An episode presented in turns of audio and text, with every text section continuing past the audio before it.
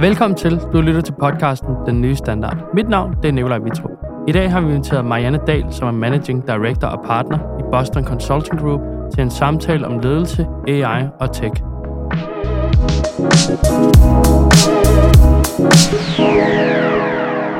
Hej Marianne. Hej. Tak fordi du vil uh, deltage i Den Nye Standard. Marianne, uh, når jeg starter op hver gang, så er det første spørgsmål, det er sådan et refleksionsspørgsmål, hvor jeg ligesom skal prøve høre, hvad du tænker om dig selv. Hvad for nogle ord, der beskriver dig selv.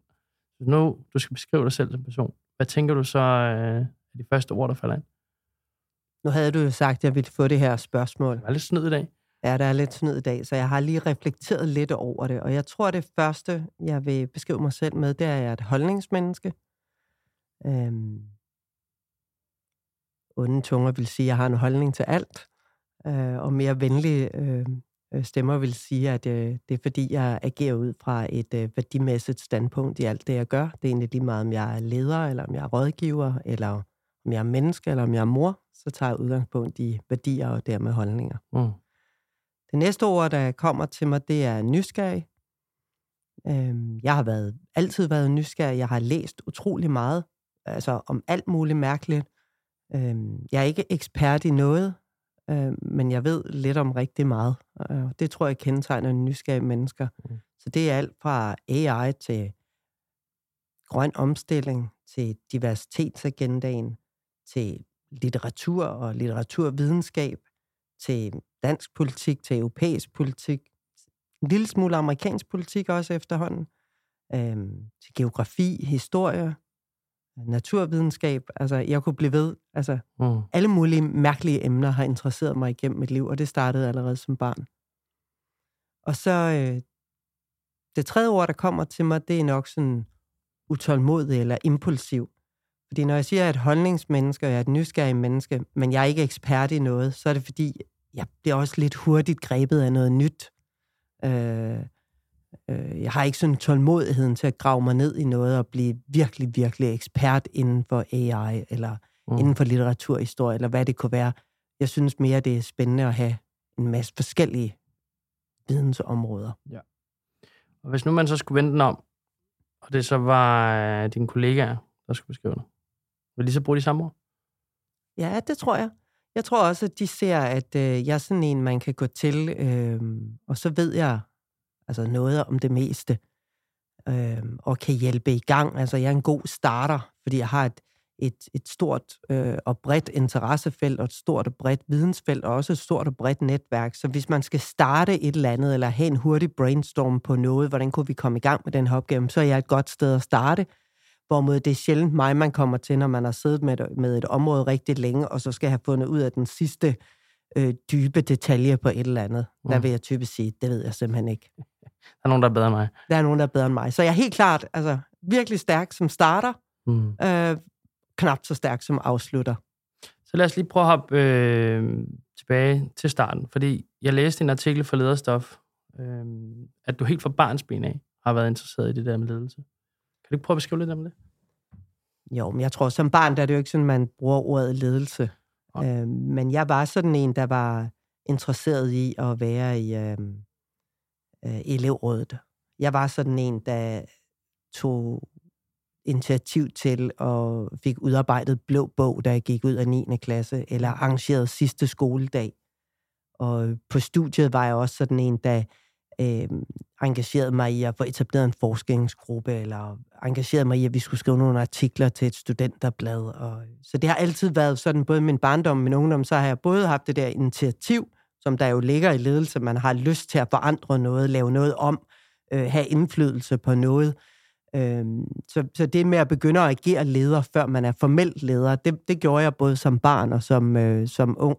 Tog initiativ til ting, skabte nogle bevægelser eller grupper eller et eller andet, og så bliver man jo en slags leder af det, mm. man sætter i gang. Ja. Så det har altid ligget i mig. Og, øh, og det gjorde det jo så også, da, da jeg var færdig med at læse og, og, og fik øh, mine første job i erhvervslivet, så var det helt naturligt for mig at begynde at initiere projekter eller sætte ting i struktur. Og når man har det der i sig, både engagementet og startergenet og, mm. og begynder at organisere det, så bliver man jo også formel leder. Og det er jo også igennem formel ledelse, man så øh, får indflydelse og en mm. mulighed for at forandre ting. Ja. Så du har også arbejdet meget i det der uofficielle ledelse, lyder det til? Ja, nå, men det, det tror jeg jo, jeg trænede mig i fra jeg... Altså et af de, mine første eksempler, det var sådan i anden klasse. Jeg kan huske, jeg havde fået alle i min klasse til at skrive under på en seddel og putte i elevkassen, om vi ikke længere ville have deletimer, ikke? Så der havde jeg ligesom mobiliseret alle anden klasser på min øh, skole og fået til at, og så havde de skrevet under på det, ikke? Og det var sådan et godt tegn på sådan uformelt lederskab, mm. hvor man ligesom starter en bevægelse af en masse niårige, der ligesom mm. går til kamp imod øh, skolens måde at organisere arbejdet på. Det var meget upopulært blandt mine lærere. Men ja, jeg gjorde det, ja, og jeg gjorde egentlig det samme, øh, da jeg fik mit første øh, øh, job efter studierne hos det, der dengang hed Andersen Consulting, det hedder Accenture i dag. Der fik jeg også mobiliseret noget i mit første arbejdsår omkring, vi ligesom ville have ændret noget i den måde, vi arbejdede på. Vi ville faktisk også have noget mere i løn, og der fik vi ligesom mobiliseret nogle stykker og havde en møde, møde med øh, nogle af partnerne omkring det. Øh, så jeg tror altid, jeg har haft sådan noget med, at øh, jeg gerne ville forandre tingene, og også gerne satte mig selv i spidsen så for sådan en øh, bevægelse, og dermed øh, øh påtaget mig meget uformelt lederskab. Ja. Hvordan har det sådan været i... Sådan, hvad for nogle oplevelser har, har, har lidt til, og følelser har lidt til det der med at blive tiltrukket ledelse? Er der noget af det, der gør, er det øh, det med at kunne påvirke øh, grupper, eller er det det med at kunne skabe en fremdrift? Hvad er det, der ligesom tiltrækker dig i det ledelseslag? Øhm, jamen, jeg tror, det kommer lidt tilbage til øh, de tre karakteristika, jeg brugte om selv. Hvis man er et holdningsmenneske eller værdimenneske, øh, og man samtidig også er utrolig nysgerrig på alt muligt, så vil man jo gerne flytte verden hen. Altså, man har nogle holdninger til, til et eller andet, og man vil gerne flytte det derhen. Mm. Øh, og når man så også har den der lidt utålmodige energi, jeg har, jamen, så kan man ikke rigtig vente på nogle andre, ligesom får det gjort. Så, så tænker man, skulle vi ikke lave et projekt her, eller skulle vi ikke i den her øh, sætte en gruppe sammen af nogen, der gør et eller andet, ikke? Øhm, og så har jeg så været øh, øh, både så heldig, at nogen kunne se, det kunne man så bruge også i formel ledelse, men jeg har også selv nok øh, ret hurtigt, øh, der da jeg øh, var færdig med min studie, set, at hvis man for alvor ville det, så øh, kan man selvfølgelig komme langt med uformel ledelse, men det var nok endnu bedre, hvis man fik noget formel mm. ledelse på sig det giver mening. Lad os prøve at hoppe i, øh, i din karriere engang, fordi du har været i forskellige brancher, også igennem det hele. Er det været nysgerrigheden, der ligesom har fået dig til at øh, hoppe lidt rundt i, i måden, og både tænke B2B og B2C, hvis vi bare skal tage den gren? Øh, ja og nej. Øh, fordi når man lige først kigger på mit CV, så kan det jo godt se noget øh, øh, sammensat mangfoldigt ud. Jeg har været i forsikring, jeg har været i tele, jeg har været i rådgivning, jeg har været i software, jeg har haft nordisk ansvar, dansk ansvar, vesteuropæisk ansvar, og i dag arbejder jeg både øh, på danske og nordiske, europæiske og også globale projekter.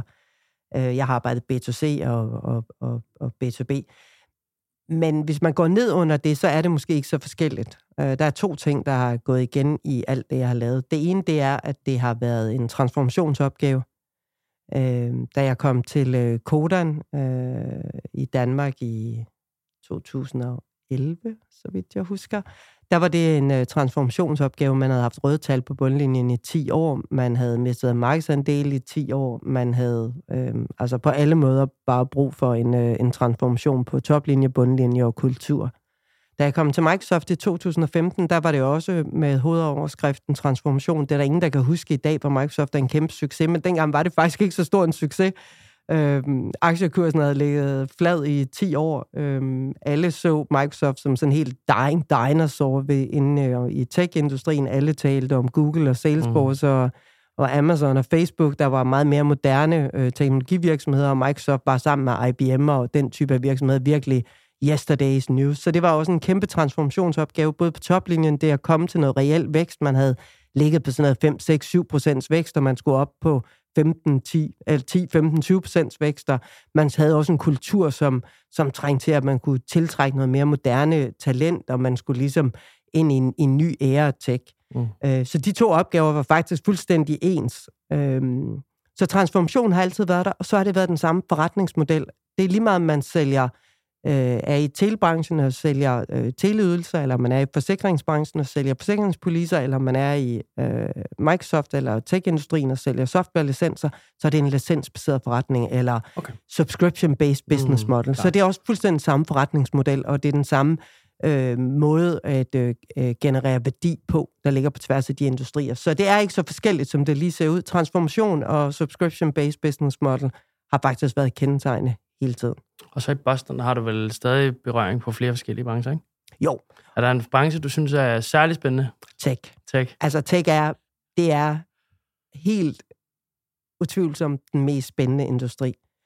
Og det er det, fordi det er den industri, der også definerer de andre industrier. Mm. Det er jo lige meget, om du er i pharma, healthcare, financial services, industrien, consumer, så er det jo tech, der ligesom hele tiden kommer med disruption ind i de andre industrier, men også det, der trækker de andre industrier frem.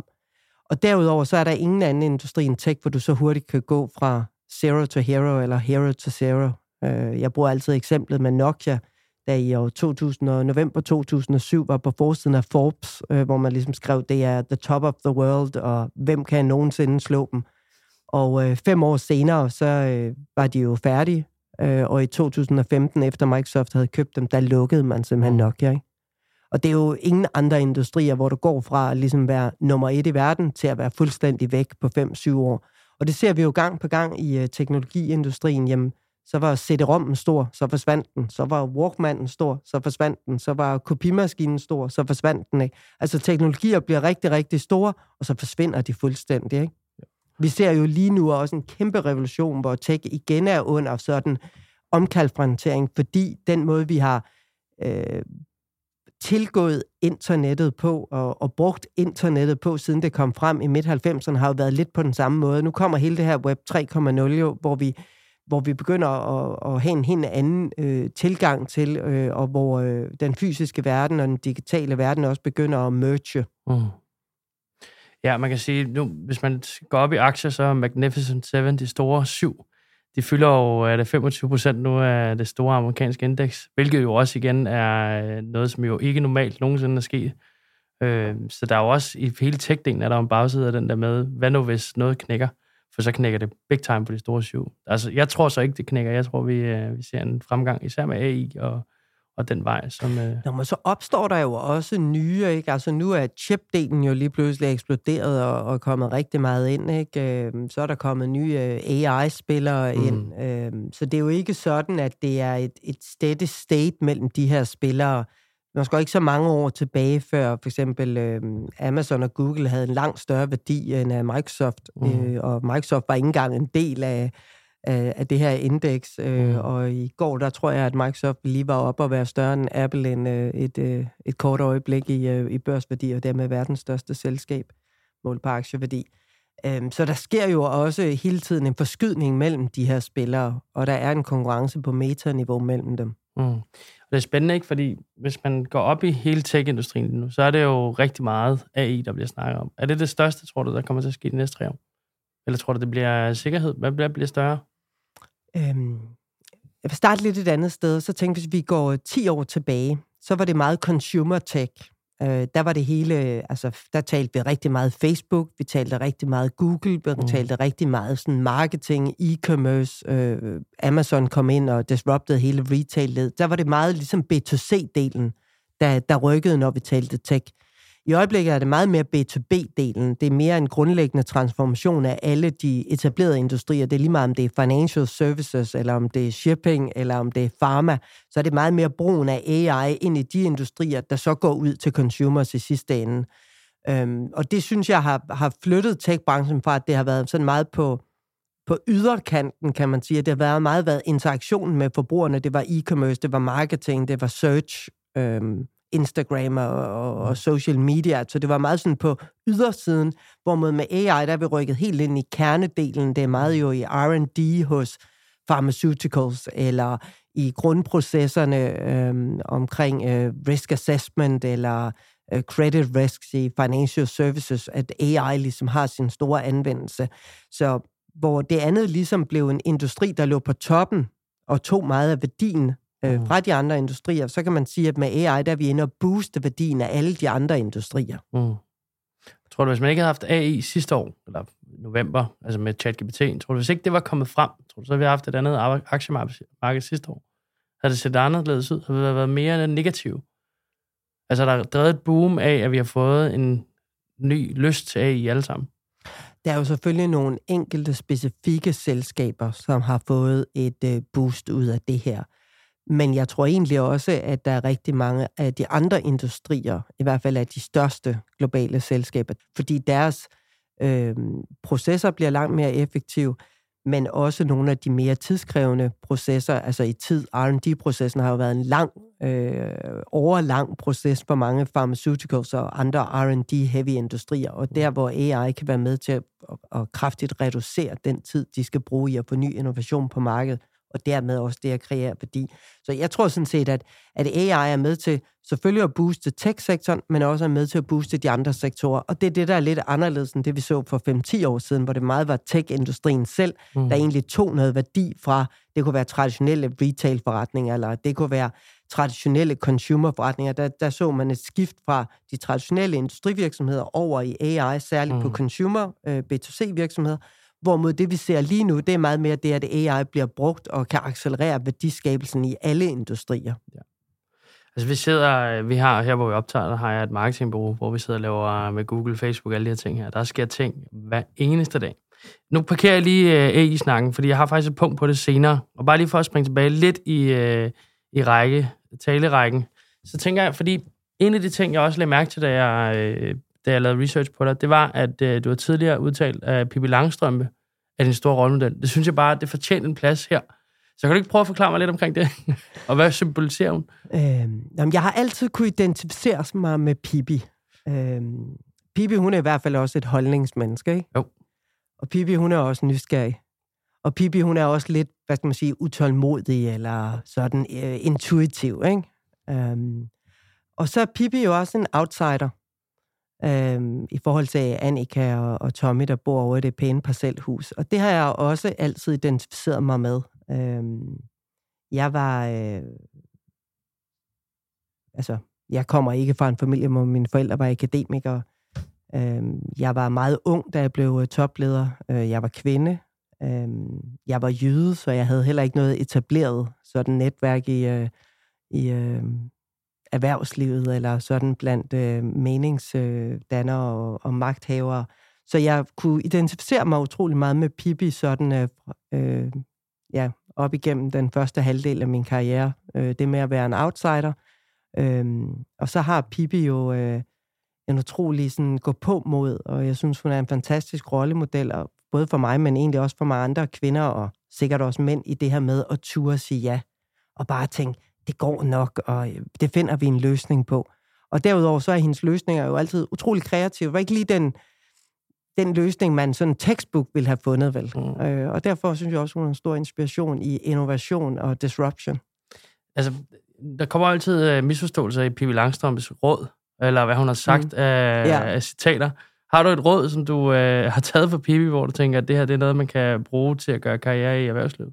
Jeg synes, der er mange, altså jeg synes, hun har mange gode råd, ikke? og den, der lige falder mig mest for, som nok var den første, jeg øh, huskede på hende, hvor det er det, hun, hun, Pippi er jo verdens stærkeste pige, det ved vi jo alle sammen. Ja. Og øh, hun siger jo det her, når man er meget stærk, skal man være meget sød. Okay. Og det synes jeg er et utroligt vigtigt ledelsesråd at huske. Mm. Fordi som leder er man jo per definition stærk. Altså man har jo en, en slags formel magt over andre mennesker. Mm og derfor skal man huske også at være meget, meget sød. Og man skal huske, at de to ting skal altid gå hånd i hånd. Desto mere magtfuld man bliver, desto mere sød er man også til, nødt til at være. Så din ledelsesstil er dannet faktisk også af, at, at du har set det den vej igennem. Ja. Spændende. Hvordan, hvis du skal beskrive sådan din måde at være leder på, med flere ord end bare Pippi Langstrømpes ord, har du så flere ord, du sådan skal beskrive din egen måde at tænke i ledelse på? Mm, jeg tænker, øh, altså, det kan jeg have mange forskellige perspektiver på, men øh, jeg vil lige bringe to ind i samtalen her. Jeg tænker altid, at man skal huske, at man som leder både skal lede from the front and from behind. Og når man skal lede from the front, så er det jo vigtigt at være en rollemodel. Man er nødt til at være den forandring, man vil have. Der er nødt til at være en sammenhæng mellem det, man siger og man gør. Man er nødt til at være den forandring, man vil have. Så hvis man siger, at øh, at øh, vi er en organisation, der er fleksibel, eller vi er en organisation, der er kundeorienteret, eller man siger, at vi er en øh, organisation, der er kreativ eller innovativ, eller hvad man nu ligesom definerer som, som topleder eller som, øh, som leder, at, øh, at man er leder for, så bliver man nødt til selv at være det, og dermed at lede from the front og være en rollemodel på det, man egentlig gerne vil, at organisationen skal stå for. Men man er også nødt til at lead from behind, det vil sige støtte, coache, holde øje, øh, sørge for, at andre får plads, øh, sørge for, at ingen falder bagud, øh, ligesom have fat øh, bagfra i organisationen. Og jeg tror også, det der, man typisk kommer til, men sikkert med god grund at bruge det meste af sin tid som leder, det er enten altså på de største talenter, eller de forretningsområder, der går bedst, altså det, der hiver forretningen fremad, og så er det om på de forretningsområder, der er nødlidende, eller de personer, eller grupper, eller enkeltindivider, der ikke helt kan følge med, eller ikke helt står for. Der skal man ligesom presse på, støtte, coache, opfordre til forandring.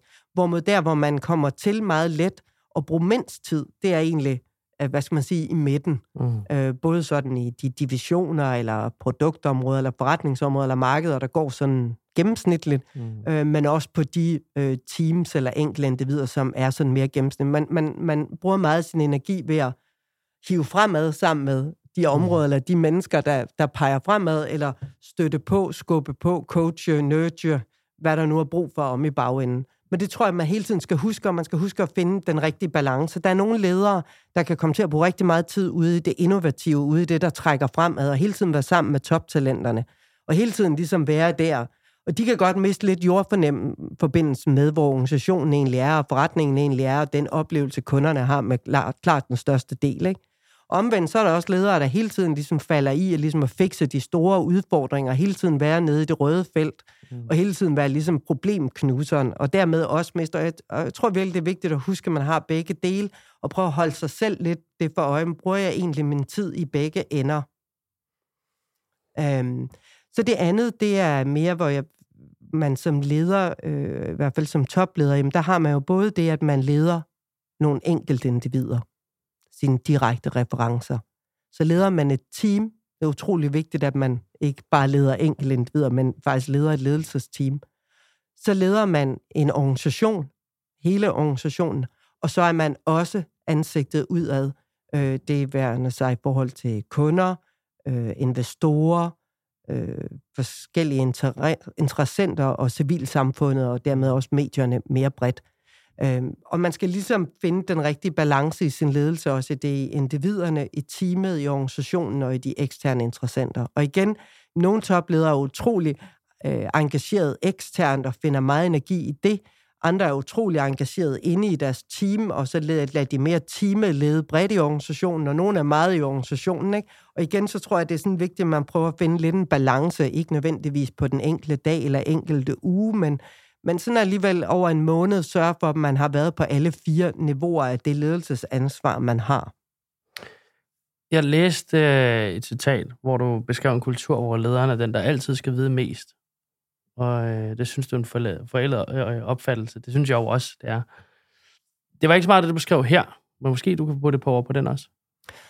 Det tror jeg mere, hvis man ser tilbage i tid. Mm. Øh, jeg synes faktisk ikke, vi er der mere, men tilbage i tid, så var det jo sådan, at, at lederen øh, var den, der vidste mest. Altså den, der blev lederen af et, en givet team eller afdeling, var typisk den dygtigste medarbejder øh, og så fremdeles gik det egentlig op igennem ledelseshierarkiet. Og det skabte selvfølgelig en kultur, hvor man også vendede organisationen til, at problemløsningen ligesom kom oppefra, og så blev der mere sendt to-dos ud i organisationen, øh, i stedet for, at man kan sige, at man stiller spørgsmål oppefra, og så kommer svarene fra de forskellige eksperter og, og, og teams, der rent faktisk ved noget om det her. Ikke? Hvis nu man tager så et moderne eksempel, som jo er meget vælten lige nu, især i Danmark, Elon Musk, han er vel en gammel type leder så, på den måde? Jamen, og det er jo, øh, altså, det er jo et interessant skisma. Øh, rigtig mange startups og entreprenører er jo netop øh, dem, der ved mest om deres egen virksomhed. Øh, det var Bill Gates jo også. Øh, det var, øh, du kan tage Jobs. Steve Jobs også. Det var, altså, så alle virksomheder er jo startet på et tidspunkt. Det var man jo også øh, Du Jensen over i, øh, i Grundfos, eller mm. øh, i AP Møller var det jo også øh, den founding father, der vidste mest. Ikke? Så alle virksomheder er jo startet af en ekspert på et tidspunkt, der ved mest om sin virksomhed. Mm. Og øh, det er jo den viden, der også langt stykke hen af det driver det, og også bliver en disruption ind i de etablerede industrier. På et tidspunkt så når virksomhedens størrelse og et scope, hvor den enkelt person ikke længere kan, kan, kan rumme det med sin egen viden, og du begynder at få det, man kan kalde en mere professionel ledelse, hvor mm. det er ledelsesopgaven, der faktisk er det, og så er de personer, der ved mest, det er de eksperter, der sidder der. Og det er en super smertefuld virksom, eller øh, transition for rigtig mange virksomheder. Mm. Nogle af de her founders øh, formår at flytte sig selv over i mere en ledelsesrolle, andre formår det ikke. Mm. Øh, nogle virksomheder laver transitionen, når de når til 200-300 mand, andre når de når 1000, nogen først når de når 100.000. Mm. Men det er noget, alle virksomheder kommer i et tidspunkt. De starter med at være startet af en passioneret specialist, og får på et tidspunkt en krise, et eller andet, der gør, at man beslutter, at nu tiden inde til det, man kan kalde med lidt kedeligt ord, et professionelt leder, der kommer ind og er mere generalist. Ja. Og det er jo sådan nogen som mig. Mm. Jeg er jo ikke ekspert i noget, som jeg startede med at sige. Jeg vil ikke kunne starte nogen virksomhed, for jeg ved ikke nok om noget til at kunne lave en helt konkret virksomhed. Men jeg ved noget om, hvordan man sætter alt muligt forskellige viden i spil. Og det er jo det, man gør som en moderne generalistleder. Mm. Præcis. Mm, jeg synes ikke, jeg fik mit svar på Elon, godt nok. Nej. Fordi Elon er jo stadig, og det er jo lidt det, jeg læser i ledelseslaget, når man læser om ham. Nu har jeg læst en stor del af den biografi, der er ham. Og der virker det som om, at manden stadig render rundt og har en holdning til, hvad for en skruer, der bliver brugt, og hvad for en ting, der sidder på en rumraket, og hvad for en, øh, et, et dæk, der skal sidde på en Tesla. Og, altså, det er bare... Og, og det igen... Jeg har sådan en udfordring, som jeg går med nogle gange. Fordi på den ene side, der øh, er alle unge iværksættere, der sidder og kigger på Elon Musk og tænker, gid, jeg kan skabe noget, som er stort, flot, fantastisk, der kan ændre verden. Ligesom Elon Musk. På den anden side, hvis man begynder at læse ned i ledelsen, måden han tænker på og gør tingene på, så vil man også skulle, skulle tage den holdning, der hedder, hvis man gør det her, så for det første vil man nok skulle køre mennesker over. Man skal nok også kunne sove rigtig godt om natten, på trods af, at man ved, at man gør noget, som bremser andres udvikling, fordi man jo så bliver ved med at være, som man er. Tror du, det er en gangbar vej? Fordi han bliver jo nok, eller er jo verdens rigeste mand i dag, og bliver jo nok ved med at lave succeser, på trods af ledelsesmåden at tænke på, synes jeg, er meget forældet. Jeg har faktisk ikke læst biografien, øh, og jeg så lige nogle overskrifter med en dansker, der havde været ansat tæt på, men jeg har faktisk heller ikke læst den artikel. Men ud fra det, jeg ved, øhm, så vil jeg sige, at jeg har ikke selv lyst til at være ansat i det selskab. Heller ikke mig. Øhm, jeg tror, at der vil komme et tidspunkt, hvor man vil blive begrænset i sin succes, fordi man ikke formår at tiltrække dygtige nok mennesker. Og han virker jo helt fantastisk genial men jeg har svært ved at tro på, at noget menneske er så genialt, at det kan øh, være bedre end, end en virksomhed, der formår at tiltrække mange geniale mennesker. Ja, enig. Øhm, så det vil fremtiden jo vise. Øh, jeg kan ikke lade være at tro, at øh, der kommer et tidspunkt, øh, hvor man bliver nødt til at gå over i den transition, som jeg pegede før, også på det selskab. Ja, for du kan se de store andre, der er, ikke? Altså, Microsoft, der er det ikke en visuel ledelse, der er den første, man tænker på, når du tænker, det er ham, der driver værket fremad. Det gør du heller ikke med Google mere, du gør det heller ikke med Apple mere. Altså, der er mange af de store virksomheder, der ligesom har lavet det der professionelle ledelseslag. Det kommer du til på et tidspunkt. Mm. Det vil sige, det er det samme i Danmark med, om det er Novo Nordisk, eller Danfoss, eller Mærsk, eller hvad det er. Det er jo super succesfulde virksomheder. Mm Øh, men de har jo ikke længere en, en founder som CEO eller en passioneret specialist på den måde. Øh, så jeg vil sige, Elon Musk er nok lige nu øh, øh, undtagelsen, der bekræfter reglen. Ja, øhm, og øh, må ikke også, øh, der på et tidspunkt sker et eller andet der. Men det er bare, og det, og det er det, der er så spændende ved at snakke med mennesker, som er øh, også din position, fordi det, den holdning, man kan have til Elon, er jo mange ting, og man kan sige, at mange unge mennesker synes jo, at Elon er det mest spændende menneske i verden, fordi han gør noget, som ingen mennesker jo principielt har kunne gøre før. Altså, blive ved med at sætte en raket op, få den ned og lande igen på jorden. Eller øh, presse en elbilsbranche frem før alle andre, sådan så alle andre bliver nødt til at følge med. Så det er jo det der, det er det, der er den fede historie, ja, ja. og det er det, man brander. Præcis, det er jo fantastisk. Det er jo fantastisk. Resultaterne er jo helt fantastiske. Og jeg tror jo mange, hvis man går tilbage til Steve Jobs, øh, når man læser, ham har jeg jo så læst nogle biografier omkring, ja. det virker også til, at det var relativt usympatisk noget mm, af det, ikke? Præcis. Øh, det samme kan man sige om Bill Gates, det samme kan man sige om, altså, altså der er jo et eller andet øh, i den der startup-kultur, som driver noget frem på trods. Mm. Øh, og så bliver det etableret, og så er der, at man kommer ind i en anden fase. Jeg kan huske, da jeg læste på, øh, på økonomistudiet i Aarhus tilbage i forrige 1000, ikke? der havde vi noget, der hed Gerners model, som netop bare, hvor virksomheder gik igennem sådan, øh, jeg tror det var syv eller otte øh, livsfaser, og de nåede ligesom til nogle kriser hen ad vejen, og det her, det var en af de øh, tidlige kriser, hvor man ligesom var nødt til at forlade founders og få en mere professionel ledelse. Ikke? Mm. Så lad os tage, fordi du på AI, der, der har vi lige haft et eksempel også jo, med Sam Altman, der røg ud af bordet, der blev sparket ud, og så blev kommet tilbage igen, og bordet blev så sparket ud.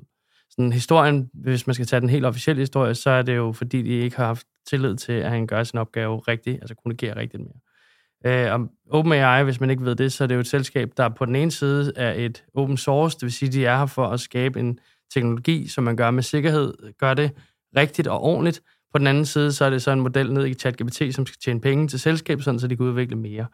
Øh, sådan en leder som ham er jo øh, et eller andet sted også en leder, som man siger, er vi, er vi så afhængige af personer nogle gange også, fordi de ender også med at blive ekstremt mange mennesker ansat inden for de næste fem år. Og Microsoft bliver også gigantisk store, fordi de integrerer med AI. Så sådan en som ham, tror du, han er reglen igen med det der med at få professionelle mennesker omkring ham? Eller er det Sam Altman igen? Fordi at når du skal lave noget, der ændrer verden, så bliver du nødt til at have sådan nogle mennesker med. Jeg tror, det er begge dele. Øhm, og det er jo også derfor, jeg startede med at sige, da du spurgte mig, hvilken industri jeg synes var mest spændende, synes jeg helt klart, tech er. Mm. Fordi det er jo tech, vi opfinder fremtiden. Altså, det er jo alle de eksempler, vi taler om her, det er jo der, hvor der kommer noget, altså noget helt fundamentalt nyt, som så både forandrer tech-industrien, men også alle de andre industrier. Elon Musk har forandret bilindustrien. Øhm, Sam er i gang med at forandre alle mulige andre mm. R&D-heavy industrier, fordi hele den måde, vi udvikler viden på, er, jo, mm. er jo det, AI reelt set forandrer. Øhm, så derfor, derfor kan du sige, tech-industrien og, og de, altså de tidlige faser af virksomheden i den, det minder jo mere om det, der var opfindelsesmænd i gamle, opfinder i gamle mm. dage. I gamle dage ville de være blevet ansat på øh, være professorer i fysik, ikke? Ja øh, mere end de vil lave deres egen virksomhed. Mm. Det er jo sådan grundviden, vi er nærmest sådan i grundforskning, altså hvor de netop presser nogle ting frem, som, som slet ikke findes endnu, og som egentlig bare er en gal mand, sagt i situationstegn, mm. idéer, som så bliver omsat til noget. Og hvis du går tilbage for 50 år siden, så var de personer jo ansat øh, på universiteterne, øh, altså en Niels Bohr-agtig ja, type, ikke? Einstein. eller Einstein, eller altså det er jo den type af mennesker, mm. vi kan sammenligne dem med, mere end vi kan sidde og sammenligne dem med virksomhedsledere, synes ja. jeg. Så er det jo mere øh, videnskabsfolk. Øh, moderne videnskabsfolk er nogle af de her vanvittige startups, øh, og jeg tror også både Bohr og Einstein og de andre blev set på som værende vanvittige i deres mm. samtid. Ja. Øh, så enten var de ansat der, øh, eller også var de ansat mere i, i staten, altså der var de, i USA var de jo meget ansat i, øh, i NASA, i rumprogrammet, eller altså på den måde. Så der var de i mere et offentligt regi, mm. og, og nu er de ude i et startup-regi. Og det er måske det, der er forskellen, og måske også det, der gør den lidt mere ukontrollabel i vores mm. tid, det er, at, at uh, tidligere, der havde vi uh, de der videnskabsmænd og opfindere, dem havde vi i i store statslige institutioner eller på velrenommerede øh, øh, universiteter, hvorimod i dag der er de i deres egen verden for egen fundet penge. Ikke? Mm. Ja. Jeg tænkte, da du øh, snakker om Microsoft før, ikke? Øhm, hvis vi lige tager den benhårde forretningsmodel, for jeg ved, du følger garanteret mere med, end de fleste gør, især på Microsoft, hvad der sker. Men grunden til, at man snakker om Microsoft med AI, hvis vi lige skal tage AI igen, øh, så er det fordi Microsoft som virksomhed er gigantisk stor på B2B. Det vil sige, det her AI-service, som de ikke har endnu, men som de laver stille og stille og roligt, begynder at være en add-on, man kan sælge til alle i sin forretning. Hvis du har B2B-katalog, øh, der er enormt stor, som du jo i princippet bare kan hive profit ud igennem, fordi det koster ikke ret meget at køre en server mere, eller mange server mere, men du kan bare tjene en masse penge. Tror du, Microsoft er den, der bliver det største af alle de store syv? Åh, det har jeg slet ikke lige nogen. Det, det vil jeg ikke sidde og spå om. Men jeg synes, det, der er interessant med AI, det er jo, at altså, AI, det er jo ikke sådan, man, man køber AI. Altså, AI er jo ved at blive, og har jo igennem lang tid været øh, puttet mere og mere ind i alle de øh, digitale værktøjer øh, og applikationer, vi i forvejen bruger. Mm. Og der er jo ingen, der ikke, altså det er jo lige meget om det er SAP, eller Google, eller Microsoft eller Apple eller hvem det er, så er de jo alle sammen ved at implementere forskellige AI-løsninger mm. øh, inde i deres etablerede løsninger. Så det er jo ikke sådan noget, der kommer ved siden af. Det er jo mere, det er AI-infused, alle de applikationer, vi bruger i forvejen. Og det har det jo været i lang tid. Øh, jeg ved godt, at øh, sådan helt teknisk er det ikke det samme, men, men, men jeg synes alligevel, det er et godt eksempel på det. Vi har været vant til for eksempel at have stavekontrol. Ikke? Altså det har vi haft i 20 år. Ikke? Det er jo også en slags AI, hvor den kan genkende, at når man sætter de bogstaver sammen, så er det nok det her, hun mener. Ikke? Mm. Eller man kunne, vi grinede meget af sådan noget Google Translate, da det kom, men det er jo indbygget nu i alle. Mm. Øh, vores standardværktøj er jo super, super godt. Mm. Ikke? Altså når man, når man bruger det, om det er i sin Word eller i sin e-mail, eller hvor man bruger det, det er jo mega godt, og det kan jo oversætte til også kinesisk og sprog, som man slet ikke selv er i nærheden af at kunne. Så vi er jo vant til at bruge alle mulige AI-værktøj, øh, og har jo brugt dem i lang tid. Det er mere en acceleration af, øh, hvad det kan og hvor det bruges, end det er, fordi det sådan er noget helt nyt. Var du, øh, var du opmærksom på AI, før øh, resten af verden blev meget opmærksom på det? Og noget, du gik op i? Jamen, vi har jo talt om AI. Jeg tror, jeg talte om AI på en konference første gang i 2015. Mm. Og der talte vi også netop om alle de ting, der er fremme nu. Behovet for etiske standarder, øh, behovet for, øh, øh, jeg tror, at vi 17-18 øh, omkring Digital øh, Disruption Rådet, som det hed, det blev jo også sat i værk netop for at se på, jamen, hvad er det egentlig, vi skal gøre. Så var det måske en tand for tidligt, Øhm, men nu er det her jo ligesom, mm. og sådan er det jo tit med teknologi. Man, vi talte faktisk rigtig, rigtig meget AI 15, 16, 17, øh, men der var det mere sådan et, Øh, abstrakt akademisk øh, øh, emne, som, som var et lille stykke fra at få sin store anvendelse. Derfor døde det lidt ud igen, og så kom covid, og det mistede sådan helt fokus, og så kom det tilbage, og det er ligesom om alle... Jeg læser jo artikler nu, hvor der står fuldstændig det samme, som stod i artikler i 2016. Ikke? Jeg er på konferencer, hvor folk siger fuldstændig det samme, som de sagde i 2016. Men det er ligesom om, fordi der var en 3-4 år, hvor vi lige havde andre ting, vi talte mere om, øh, så vi glemte det. Ja. Øhm, skal vi ikke prøve at tale en lille smule om uh, øh, AGI, eller generativ AI? Øhm, fordi på LinkedIn, der skrev du, det kommer til at få en rigtig stor betydning for virksomheder, topledere og bestyrelser. Øhm, hvis vi skal definere AGI, AGI, hvordan vil du så definere det? Jeg tror, jeg vil sige noget, noget andet. Øhm, fordi jeg synes jo, det vi ser lige nu, og grunden til, at det er så spændende lige nu, vi har jo stået over for sådan nogle spring her rigtig mange gange før. Øh, det, det, et af de store spring var, øh, da man i starten af forrige, altså det er vel cirka 100 år siden, fik øh, øh, samlebåndet. Og det var en kæmpe øh, effektivisering ind i industrien.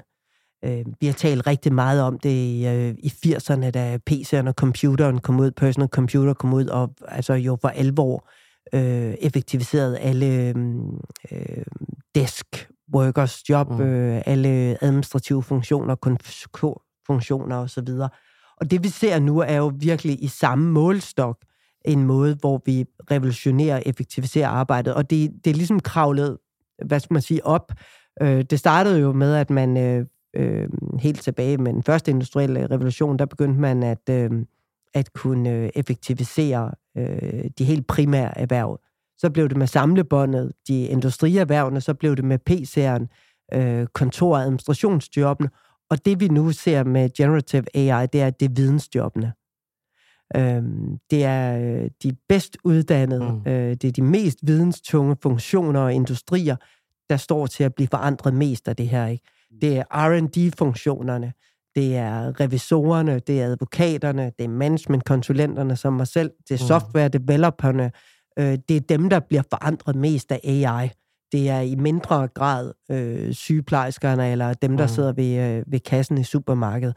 Så det synes jeg er så utrolig spændende, at alle os, der går rundt og taler om forandring og forandringsparathed og livslang læring, og man skal være fleksibel i sin jobsanvendelse. Nu er det altså også det her, det ligesom for alvor kommer til at påvirke vores arbejdsjournalister, mm. ja. mediefolk, øh, øh, filmproducers. Øh, øh, altså, det, det er virkelig den øh, intellektuelle og kreative klasse, der står over for mm. at blive disrupted den her gang. Og det synes jeg er vanvittigt spændende.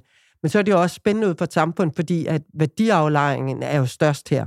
Så bliver man mere effektiv her, så har det jo en kæmpe impact også på den værdi, vi som samfund får til rådighed til at være samfund for. Jeg tænkte over øh, AI, ikke? Mm. Men det tager politisk, nu, nu spekulerer jeg. Nu, nu tager jeg en spekulering. Hvis du nu tager øh, en kampagne for Socialdemokratiet lige nu, der hedder, vi skal arbejde 37 timer, det er meget vigtigt for os, øh, samfundet hænger sammen. Hvis du nu tager, og så med den viden, du sidder med i dag, er vi så i gang med at lave en kampagne, hvor vi skal arbejde fem dage om ugen, fordi sådan realistisk set med det, vi er i gang i lige nu, så behøver vi ikke arbejde lige så meget, men for præcis samme output? Mm.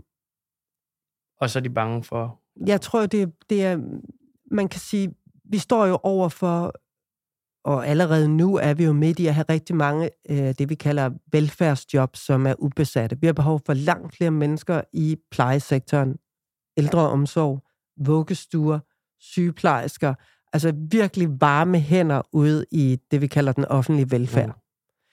Øhm, vi har brug for rigtig mange faglærte hænder i den grønne omstilling. Øh, den grønne omstilling er jo også utrolig meget elektrikere, bygningskonstruktører, altså nogen, der skal lave noget om ude i den fysiske verden. Og begge de to steder, der mangler vi jo altså helt vildt meget arbejdskraft.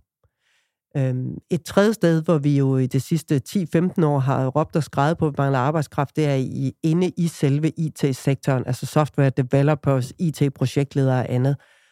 Og man kan sige, der, der vil AI jo det gå med ind til at løse, at mange af de ubesatte jobs, kan man sige, dem, dem får vi så løst. Mm. Øh, og dermed kan vi med den samme arbejdsindsats få øh, mere øh, ud af det. Mm. Vi kan også sige, at øh, i og med, at vi skal have færre revisorer, jurister og alt den slags ting, så er der nogle mennesker, der kan blive omskolet til at blive sygeplejersker og elektrikere. Ikke?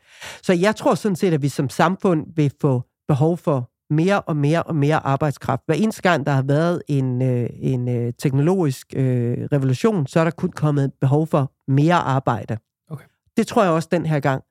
Men det bliver en kæmpe øh, flyt, og det er også det, jeg synes, der er så spændende i det, ikke? fordi vi har jo set det på, sådan at det, man drømte om for, en, for ens børn, det var, at de kunne få en, en, øh, en videregående uddannelse, og dermed blive vidensmedarbejdere, og mm. det var mm. der lønnen og værdiaflejringen altså på samfundsniveau var højst. Ikke? Men det er jo det, der står over for at blive automatiseret. Og det, man ligesom skal drømme om for sine børn, det er, at de bliver elektrikere eller sygeplejerske, ikke? fordi der er det ligesom, det er jo der, værdiaflejringen kommer til at ligge, og det er der, at der er et kæmpe efterspørgsel efter arbejdsudbud. Så jeg tror, at på samfundsniveau, så er jeg helt sikker på, at vi får behov for masser af arbejdskraft. Det bliver bare nogle helt andre steder, end der, hvor folk lige nu er uddannet til, og har deres øh, fokus hen imod. Har du prikket dine børn på skulderen og sagt måske øh, lige en anden vej? Jeg prøver på at, øh, at øh, lade være at præge dem til for meget, øh, hvad de vil. Lige nu vil de desværre være økonomer begge to, ligesom deres far og mor, så som alle andre børn, så, øh, så er deres kreativitet limited til, at de ser på deres forældre. Ikke? okay. Marianne, var lige øh, et par ting herinde, vi, øh, vi slutter lige om et øjeblik. Øh, nu har du været rigtig meget fremme, øh, både som leder, du har været øh, skubbet foran, både i forhold til Microsoft og Boston og så videre. Altså, der er mange, du har været forside øh, poster girl i mange år. Har der været nogen bump i din karriere, hvor du tænker, her har det været øh, særligt svært som leder at være et holdningsperson, øh, være stadig alle de her ting. Er, er, være nysgerrig måske også. Så altså, er der, er der nogle gange, hvor du tænker, sådan, det skulle nemmere bare at sige hmm, med? Ja, jeg synes, jeg synes faktisk, øh, det kan godt være, det ikke ser sådan noget, men jeg synes faktisk altid, det er svært. Øh, og det tror jeg også, det skal være. Jeg har altid været og stadigvæk altid i tvivl. Altså, jeg tror, at tvivlen er en tro følgesvend, øh, og det skal det være i sin ledelse også. Nogle gange vil jeg ønske, at jeg tvivlede lidt mindre, for så tror jeg, det havde været lidt lettere. Mm. Men jeg er da altid i tvivl om, træffer vi, skråstrej jeg, den rigtige beslutning? Øhm, og jo endnu mere i, i dag, hvor jeg er rådgiver, der kan man sige, der er det jo, altså et af, hvis jeg selv er leder, så kan man sige, hvis jeg altså, tager det forkerte valg, så trods alt også mig selv, der står på mål for det. I dag der er der endnu mere, nu som rådgiver, er det den rigtige rådgivning, vi giver? Der er jo ingen analyser, der er så simple, at det er et entydigt svar. Der er jo altid sidste ende et ledelsesmæssigt valg øh, bag det. Øh, man kan lave analyser, man kan lave scenarier, man kan prøve at få flest mulige forskellige perspektiver på en given problemstilling, men i sidste ende, så er det jo et ledelsesvalg. Hvad er det, man tror mest på? Øhm, er du tvivler på den egen evner? Er det altid også. Der er selvfølgelig nogle dage mere end andre, men jeg er, jeg er da altid i tvivl. Øhm, og det er sådan et evigt sådan, altså for eksempel det der lead from the front eller lead from behind. Øh, hvis jeg kommer til at lead for meget from the front, så tænker jeg, åh nej, altså kommer jeg nu til bare at drive med, med, øh, med øh, de mest progressive 5-7 procent, mm. og har jeg helt mistet øh, fornemmelsen og, øh, for, hvad det er, der sker. Øh, og andre gange, så tænker jeg, gud, er jeg bare helt bagved, og slet ikke innovativ og kreativ nok, og ligger jeg bare og skubber på hernede, noget gammel legacy, et eller andet. Ikke? Mm. Så tror jeg, at jeg er konstant i tvivl om, bruger jeg min tid rigtigt? Øh, agerer jeg på den rigtige måde? Det er de rigtige beslutninger, vi træffer. Øh, bruger vi for meget tid? Bruger vi for lidt tid? Øh, skulle vi have været grundigere her? Skulle vi have været mere risikovillige her? Jeg tror, altså, man er konstant i tvivl. Øh, og det er faktisk det hårde ved at så være leder. Mm. Det er, at man øh, hele tiden har tvivlen med sig som en, øh, en tro følgesvend. Man skal have en stærk mave. Og så skal man også acceptere, at man selvfølgelig hele tiden træffer en masse små, forkerte beslutninger. Ikke? Altså, man, altså det, er jo, det er jo hele tiden evnen til at navigere i, øh, i øh, mere eller mindre forkerte beslutninger, der gør, Mm. om, øh, om øh, det i sidste ende øh, er øh, ok. Mm. Enig. Hvis nu du skulle øh, give et råd til... Et, lad, os, lad os tage sådan et øh, konsulentråd. Hvis nu du skulle give et råd, et råd til konsulenter, nej, undskyld, til ledere i den her verden, som ledere, hvad for et råd skulle det så være? Hvis nu du skulle give et godt råd, sådan et, øh, gør mere af det her, så får du mere positiv udbytte, eventuelt. Jamen, jeg tror øh, også, som den her samtale har baseret på, jeg tror, at lige meget hvilken industri man er leder i, og lige meget hvilken funktion man er leder af, så bliver man nødt til at interessere sig for at få noget forståelse for teknologi. For det er lige meget, om man er CFO, eller marketingdirektør, eller salgsdirektør, eller produktionsdirektør, så er det forskellige teknologiske landvindinger, der gør, at dit eget funktionsområde rykker sig frem. Og det er også lige meget, om man er direktør for et forsikringsselskab, eller en virksomhed, der producerer sundhedsudstyr, øh, så er du også nødt til at forstå noget omkring teknologi, og det er i en, noget teknologi, der kommer til at forandre din branche, men også gøre, om du selv ligesom kommer til at performe øh, mere eller mindre godt i den. Så teknologiinteressen, det at omgive sig med nogle mennesker, læse noget om det, altså lære noget om det. Man behøver ikke at lære kode, jeg kan heller ikke kode, men man er nødt til at have en forståelse for teknologi, lige meget hvor man er. Teknologi er en del af alle funktioner og alle industrier i dag. Tak for i dag, Marianne. Selv tak.